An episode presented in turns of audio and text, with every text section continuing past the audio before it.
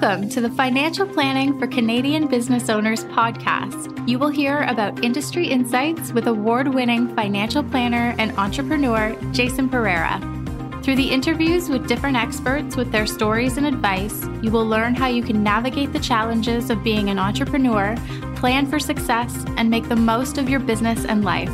And now, your host, Jason Pereira. Hello, Rachel. Hi, how are you? Very well. Thank you for taking the time today. My pleasure. My pleasure. So, Rachel Blumenfeld of Aird Bearless, tell us about what it is you do. So I am an estates and trust group at Aird Bearless. We're actually, our group is part of a bigger tax group, which has about 29, maybe even 30 at this point, lawyers in the tax group. And our smaller area, we do estate planning, a lot of working with trusts, so will planning, will drafting, powers of attorney, and as well, at the end of the day, estate administration. So get involved in all of that, those aspects. And in terms of on the tax side, I get involved where we're doing what we call estate freezes for families, for business owners. I usually do the trusts that get set up at the time of those kinds of transactions and work closely with the tax people who on those. So we're going to circle back to some of those topics. But basically, I brought you on to kind of do a 101 on what business owners need to know about estate planning. So simple synopsis, I always say estate planning is all about making sure that what you have goes where you want it to with as little pain and taxation as possible. Hopefully, you're going to have some of that, but hopefully you can minimize it. But let's talk about what's involved in that process. So basically, what's typically the impetus for the conversation getting started in your experience?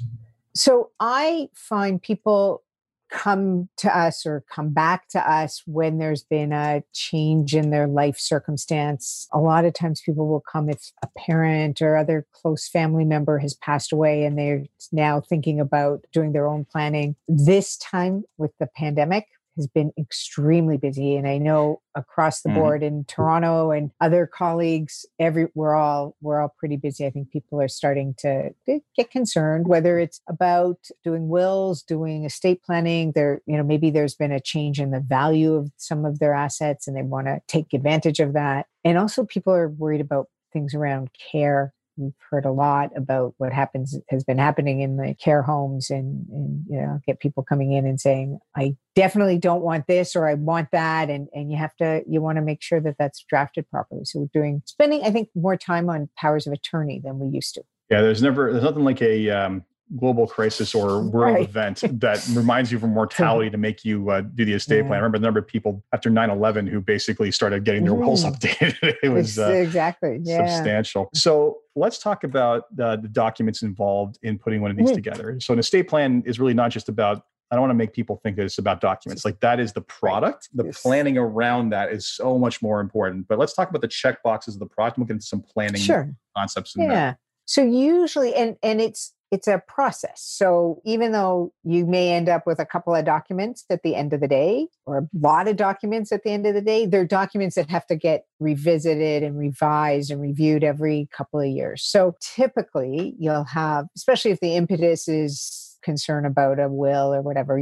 we'll prepare wills, we'll prepare powers of attorney for clients. In Ontario, we worry about not just the federal income tax that occurs on death, but also the probate fees or probate taxes. It's called the estate administration tax that can arise. And it's a small percentage compared to, capital gains tax or compared to a tax on your RIF or your RSP. But it's a tax that can actually be managed fairly easily. So usually, rather than just ending up with one will, you'll end up with two wills, one that deals with assets that would require probate for an executor to be able to deal with them. For example, investment accounts that are owned directly, real estate that's owned directly, but anything that's in a corporate private company, that generally can be dealt with without probate. So an executor can have the directors transfer those assets without having to probate the will. So what we do is we carve those assets out and we deal with them in a separate will that ends up not getting probated. So you're saving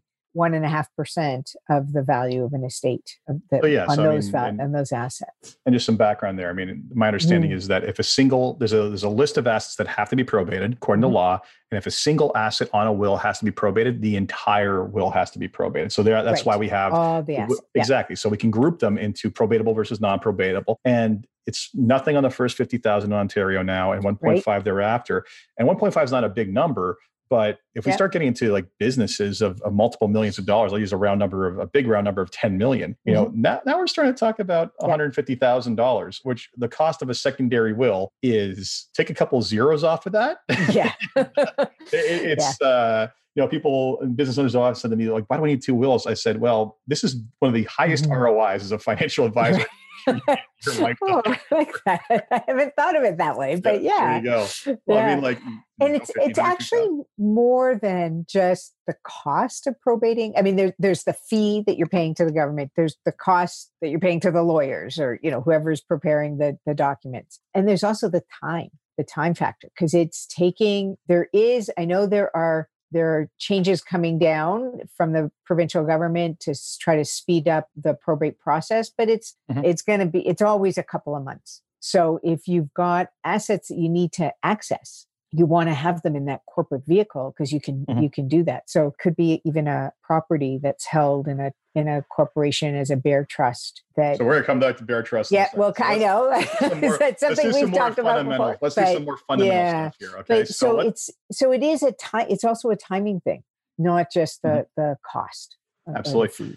And the work, right? I mean, if you don't have to go through probate, you don't have to go through all of that. So that makes perfect sense. Yeah. So let's talk about what has to be probated and what doesn't have to be probated. Okay. So it really depends on the transfer agent. So what I mean by that is the bank, the financial institution, or the land registry office.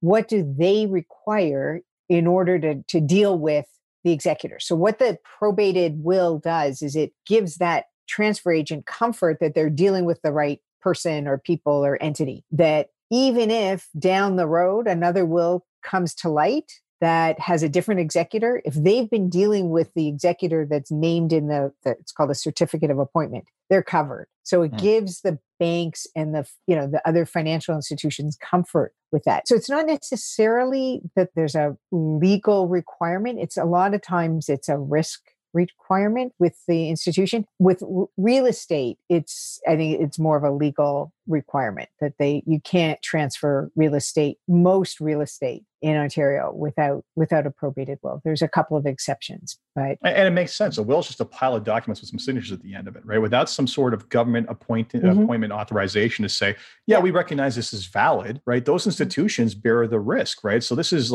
risk mitigation of them. Yeah. So those are cases that have a transfer agent. Like, so what would typically fall outside of what something that needs to be probated? So if under a will, a person is leaving all of their personal effects, their jewelry, their artwork, to their kids. The kids aren't going to need probate in order to get those transferred to them. So those kinds of assets. And the big one and the main one that and the one that really drives a lot of this process are shares of private companies. So it's especially where it's a family business, it's closely held. Not a lot of shareholders. You'll have the directors, and the directors may end up being the executors. They're comfortable that they're dealing with the right people. They're comfortable that the will is what it is, and they will then transfer the shares to the estate without having to probate the will. You can get into issues with that, and we've had that where we've done planning, and there were two wills, and the corporate assets were dealt with in what we call the secondary will.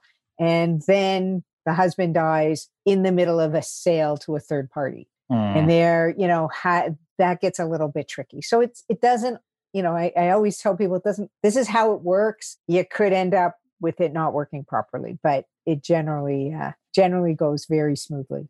Well, that's generally kind of a rule, right? Like we set these things up and hopefully they work. And if anyone tries to challenge them, they will hold up. But at the end of the day, life happens, right? And things can go sideways, and laws change, and people get unhappy about their lot. There's lots of issues there. So the other thing that I always remind people is this works today in Ontario. There are other provinces that have high probate fees, same based on value, and it doesn't work. And they deal with, the way they deal with things is different. Yep. And it's not just that. I mean, every now and then the rules change on us, whether that be through legislation or through some unfortunate court rulings, which almost threw out every rule in the country recently. Yes. We did have that a few 2 years ago. Sometimes the court rulings don't go right. Anyway.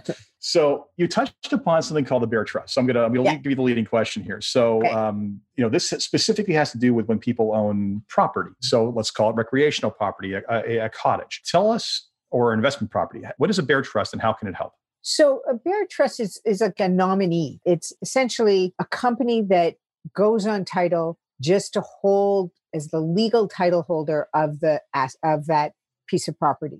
The beneficial owner, the underlying real, in quotes, is still the person that owned it initially. So if I decide I'm going to do this with my house, my husband is the legal and beneficial owner right now. We transfer it into 12345 Ontario Inc. That's what goes on title, but he remains the beneficial owner. And the way we demonstrate that is there's a declaration of trust, or sometimes it's an agreement, a nominee agreement that sort of stands behind the title that indicates that this person is still the beneficial owner. So when we set this up, there's no land transfer tax. If it's a principal residence, it continues to be a principal residence. And then what happens is it's registered on title in the name of that company. When the person dies, as long as they have two wills, what the executor is dealing with is the underlying beneficial ownership, and that can get transferred without having to have a probated will. Yeah. So again, just like we did before with the secondary will for the business, same basic principle here. And it's interesting that the entire concept of beneficial versus title versus legal ownership will really play with people's heads, right? Like, and people sometimes don't get that. This is one of the issues that is core to disputes over joint accounts, right? Oftentimes we'll see people move accounts jointly to avoid probate. And frankly, sometimes that begs the question of, wait a sec, what was the intention here, right? Did they mean to give you this entire thing where they're just trying to avoid probate? And no, you do have to share it with your siblings, right? There's lots. There were a number of cases, I don't know, a decade or so ago now that went to the Supreme Court dealing with that. We had a ruling, but it still happens. It goes on. There's monthly, every month, cases dealing with joint accounts that get messed up. Or joint assets. Yeah. It's funny. There was someone posted this kind of warning story on LinkedIn, and my exact comment was, "This is why all joint accounts should come with legal disclaimers warning you of this risk." Right? Like the number of times joint accounts have been a major issue in estate litigation is just there's probably entire libraries full of these things. Exactly. Yeah. Yeah. Yeah. And so, what are you saving? You're saving 1.5%. So that 1.5% is easy to save. But it also can create huge issues. And this is the thing, is the number of times I see people going through all these obstacles and jumping through these hoops over the concept of like, well, you just see the probate. And you point out like, wait a sec, you're trying to save the probate on like $100,000. Like you do realize that this is like $50,000 is free, first of all. So now you're talking about 1.5%. They're like, oh, is that all? And it's like, they were going to go through all these hoops that was going to create complexity in the estate plan to avoid that. And it's just, sometimes I will say this much, and people don't always agree with me, it's a good thing to be probated sometimes, right? Like, well, yeah. Yeah. I mean, there are actually a couple of reasons you want probate. First is if there are other issues around, if you're the executor, you may want that piece of paper saying, yes, I'm the executor. There are certain limitation periods that only start to run once the probate has been issued. So the main one being dependent support claims against an estate. So yeah, there are reasons you might want probate. I know we go to a lot of trouble to try to get out of it, but yeah, it does. Yeah. So that's just to throw your hands up in the air and say, you know what, 1.5% is worth it if it means that there's going to be a document that is not going to be disputed, more or less, because we know it's the accurate document. It's stamped, and my kids understand the wishes, and therefore that's the end of it. So it's a little bit of assurance as opposed to some of the other tactics we see out there, unfortunately. Yeah. Yeah. Yeah. So I'm going to throw a monkey wrench at all this and say, okay, what needs to happen? Like, let's just say that this person, one of these people, is a American citizen. How does that change things? Oh, yeah. So hopefully when you do the planning, you become aware, like it's actually every lawyer that does estate planning now on their forms or whatever, their intake forms will have a question. Are you a U.S. citizen? You know, are you a citizen of any other country? And then specifically, are you a U.S. citizen? Are you a green card holder? And the reason for that is depending on who are we talking about? Are we talking about the executor? Are we talking about trustees? Well, actually, let's talk about all of it. Let's talk about the deceased person. How does this impact the deceased person? Then we can get on to executors and beneficiaries. So if the deceased was a U.S. citizen, that means they should have been filing U.S. tax returns their whole lives since they were adults. If they, a lot of times you'll find, especially somebody who's a U.S. person or U.S. citizen because their parents were, they may not have been filing. So then the executor really has an obligation to deal with that and, you know, do they go through a process of bringing that up to date or whatever? Depends who you ask, but that's, I think, the first thing you have to think about. The other thing, and assuming then that they are filing in the US and all up to date, the other issue becomes, are they subject to the US estate tax, which for a number of years we haven't worried that much about because of the huge, very high exemption that is available, about 11.5%. $11.5 million. When's the election? As of this recording, in 8 days. Okay. Yeah. So that may change, and that may change drastically in the next couple of years. So I know that when we talk to clients who are U.S. citizens, and when we talk to U.S. lawyers who are doing this kind of planning, people are making the assumption that that exemption level is going to go back down to whether it's $5 million or when I first started, it was like $600,000. Yeah. So you do have to be concerned about that. Now, the fact that the person is a resident of Canada is actually makes it a lot easier than if you were a resident of almost any other country and a U.S. citizen. And that's because of the Canada-U.S. treaty. And there's certain aspects of our treaty that help reduce that liability. So you can use foreign tax credits for the U.S. tax against the Canadian tax or vice versa.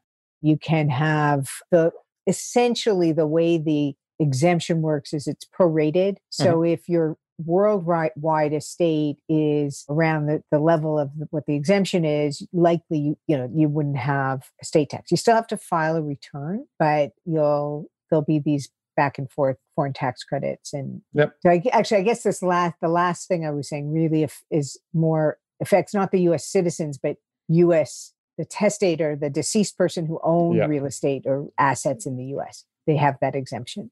So you do have to look at all of those issues. And then where's the complication with if they're an executor, if you name an American citizen as an executor, specifically, let's just say they're actually, make it the worst case scenario, they're in the U.S. So the first issue is if you need to probate that will, in Ontario, the executor is required to post a bond if they're living somewhere other than Canada or a Commonwealth country. So that's a bit of a hassle. Usually the courts will waive the bond, but it's another sort of step in the probate process. So that's sort of your first hurdle. It's not terrible. You can get past it. There's the convenience. There's somebody in the U.S., the estate's here. I actually just had something where, there's two situations with U.S. citizen resident executors. In one case, she was the only child. She lives in the U.S. and she has to do it. So for her during this period, she's had to come to Canada, around when her dad passed away. She was in quarantine for 2 weeks. And then she was able to start to deal with things. And now she has to, in order to ensure that the estate remains a Canadian estate, she has to come back for the closing and that kind of stuff. The other situation can be with banking, where there's certain types of assets that the deceased person owned. You can get into an issue whether the banks will deal with you if you're if you have a U.S. address. So there's those kinds of complications. On the U.S. side, my understanding is you may have reporting in the U.S. because you're now got control over a non-U.S. account. So you have FR reportings in the US. Yeah, and they may see it as, they may deem it to be a trust that's taxable in the US as opposed to Canada because you're in control of it. And even so much as, believe it or not, if that person becomes deceased before the estate is distributed, it could actually be technically included on their estate return as well. So it is a hornet's nest of issues besides the convenience. But, you know, on the other hand, I've had situations where there really is nobody else. The kids all live in the US. The kids are inheriting everything, you know, then, so it's sort of a, you have to really weigh the situation each time. Yeah. In those cases, I think it's, you know, where they're basically, the kids are going to inherit everything and they're all in the States. I mean, fair play. I mean, that makes a lot of sense. There's no real negative there. Whereas the issue is when you have some trustee that, or executor who's in the US and the beneficiaries are in Canada, there can be negative implications in those instances. Yeah, there can be tax issues and cross-border investment issues, that kind of thing. Yeah. And aggravation. Let's just be honest, all aggravation. Yeah. Yep. And not being able to get across the border. During COVID, it's a big issue. It's nuts. So one of the things you touched upon briefly, and we touched upon it previously on the show before, but I want to go back over it, is the concept of an estate freeze. So let's go over what that is and how it benefits business owners.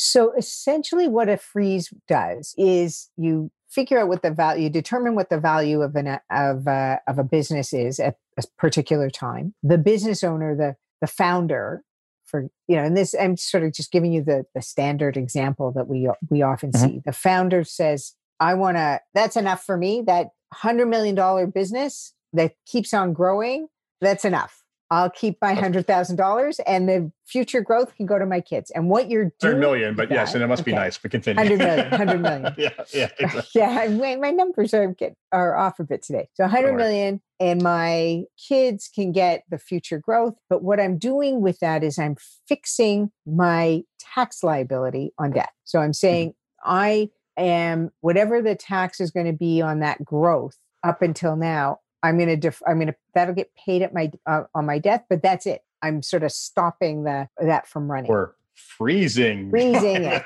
Exactly. So what you end up with is the parents, for example, end up owning the current value. The kids, or more likely a trust for the kids, holds the future growth, and you've pushed out that tax bill on that future growth to the next generation. So we've actually been doing quite a lot of that kind of work now, because to some extent the values may be a bit lower because of COVID. And so this may be a good time to get a valuation, to do the freeze, to sort of, again, fix that tax on death.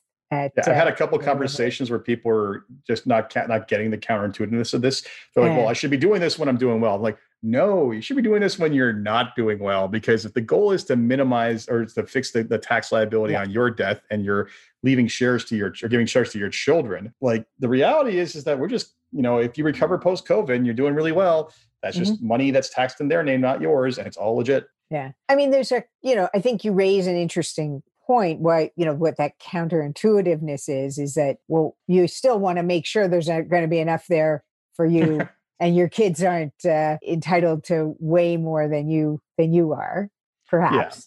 There's a threshold of wealth, right? Yeah. There's a threshold of wealth. You're not going to do this when you, I've, you know, the capital gains exemption, for instance, right? It's sitting at 868,000 roughly, something right now. So, I mean, the temptation is always to say, okay, well, I can freeze it around here. Well, maybe that makes sense, but it depends, right? If we're talking about passing on to the next generation versus maybe to a spouse, passing on to the spouse, not a big deal. But the next generation, it's like, well, that's growth you're never going to have. And is the 868,000 in tax-free enough money to plan out your retirement, for instance, right? The answer is going to be no in most cases, right?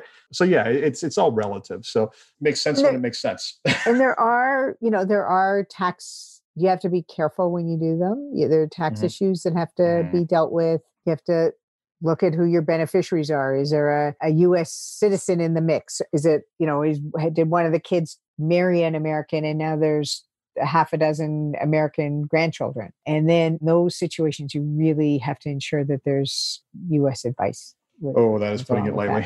It's amazing how much U.S. tax code screws everybody else in the world up. Good. So, I mean, we've covered some decent ground. We talked about how, you know, the need for dual wills, at least in some jurisdictions like Ontario. We've talked about how probate works. We talked about estate freezes and the implications of U.S. citizens and bare trusts. That's a fair amount of ground to cover. Yeah. Is there any kind of like general advice that you feel you want to give like to business owners when looking at this kind of planning? Sure. Yeah. I think there's a couple of things when you're starting to do the planning that you want to keep in mind. One big one is who the executors should be. Who are the people or institutions or entities that are able to step into your shoes, deal with, especially if it's you're dealing with a corporate, family business, can step in and really ensure this, that it continues smoothly or is able to sell the business. And, so you really need to look at family dynamics. And whether there's, that you're dealing with a second family, a blended family, second marriages, third marriages, whatever it is, those issues have to really be addressed. And you have to be straight with your advisors. If you know that one of your kids has an addiction problem, you got to tell me. I don't know that, you come into my office. I don't know everything. I try, I think, and any estate lawyer is going to try to probe and get information, but there's, sometimes there's some hesitancy, but you really have to be prepared to really open up and talk about those kinds of issues. Cause we all, we then see when it doesn't work out, when things have been missed, and I have to go down the hall and get my estate litigation partners involved because it's not going to go smoothly. Yeah, it's interesting. We actually have a full disclosure policy that we actually put into our letters of engagement with clients. We tell them before we bring them on, like, look, we're going to ask a lot of personal stuff and we need to know. And we're not that I do not enjoy hearing about the negative things in people's lives, but I can't help you fix them without it. And it's really, I actually just had this conversation today with someone who reached out to me. I had sent them to another advisor because there were prospects with another advisor because they weren't quite a fit for what I did. They needed a really specialized need. They came back saying, well, they're asking me for all this personal info. And I said, well, yes, because I would do the exact same thing. I did that, yeah. Here's 5 examples of how, like, without knowing everything, it can go wrong. So, yeah, it's funny because we're often told to protect our personal information and not disclose stuff. But when it comes to your advisors, you really got to open up. Otherwise, they can't help you. Yeah. And if you think estate planning is expensive, try doing it 2 or 3 times because you didn't disclose it properly. Right.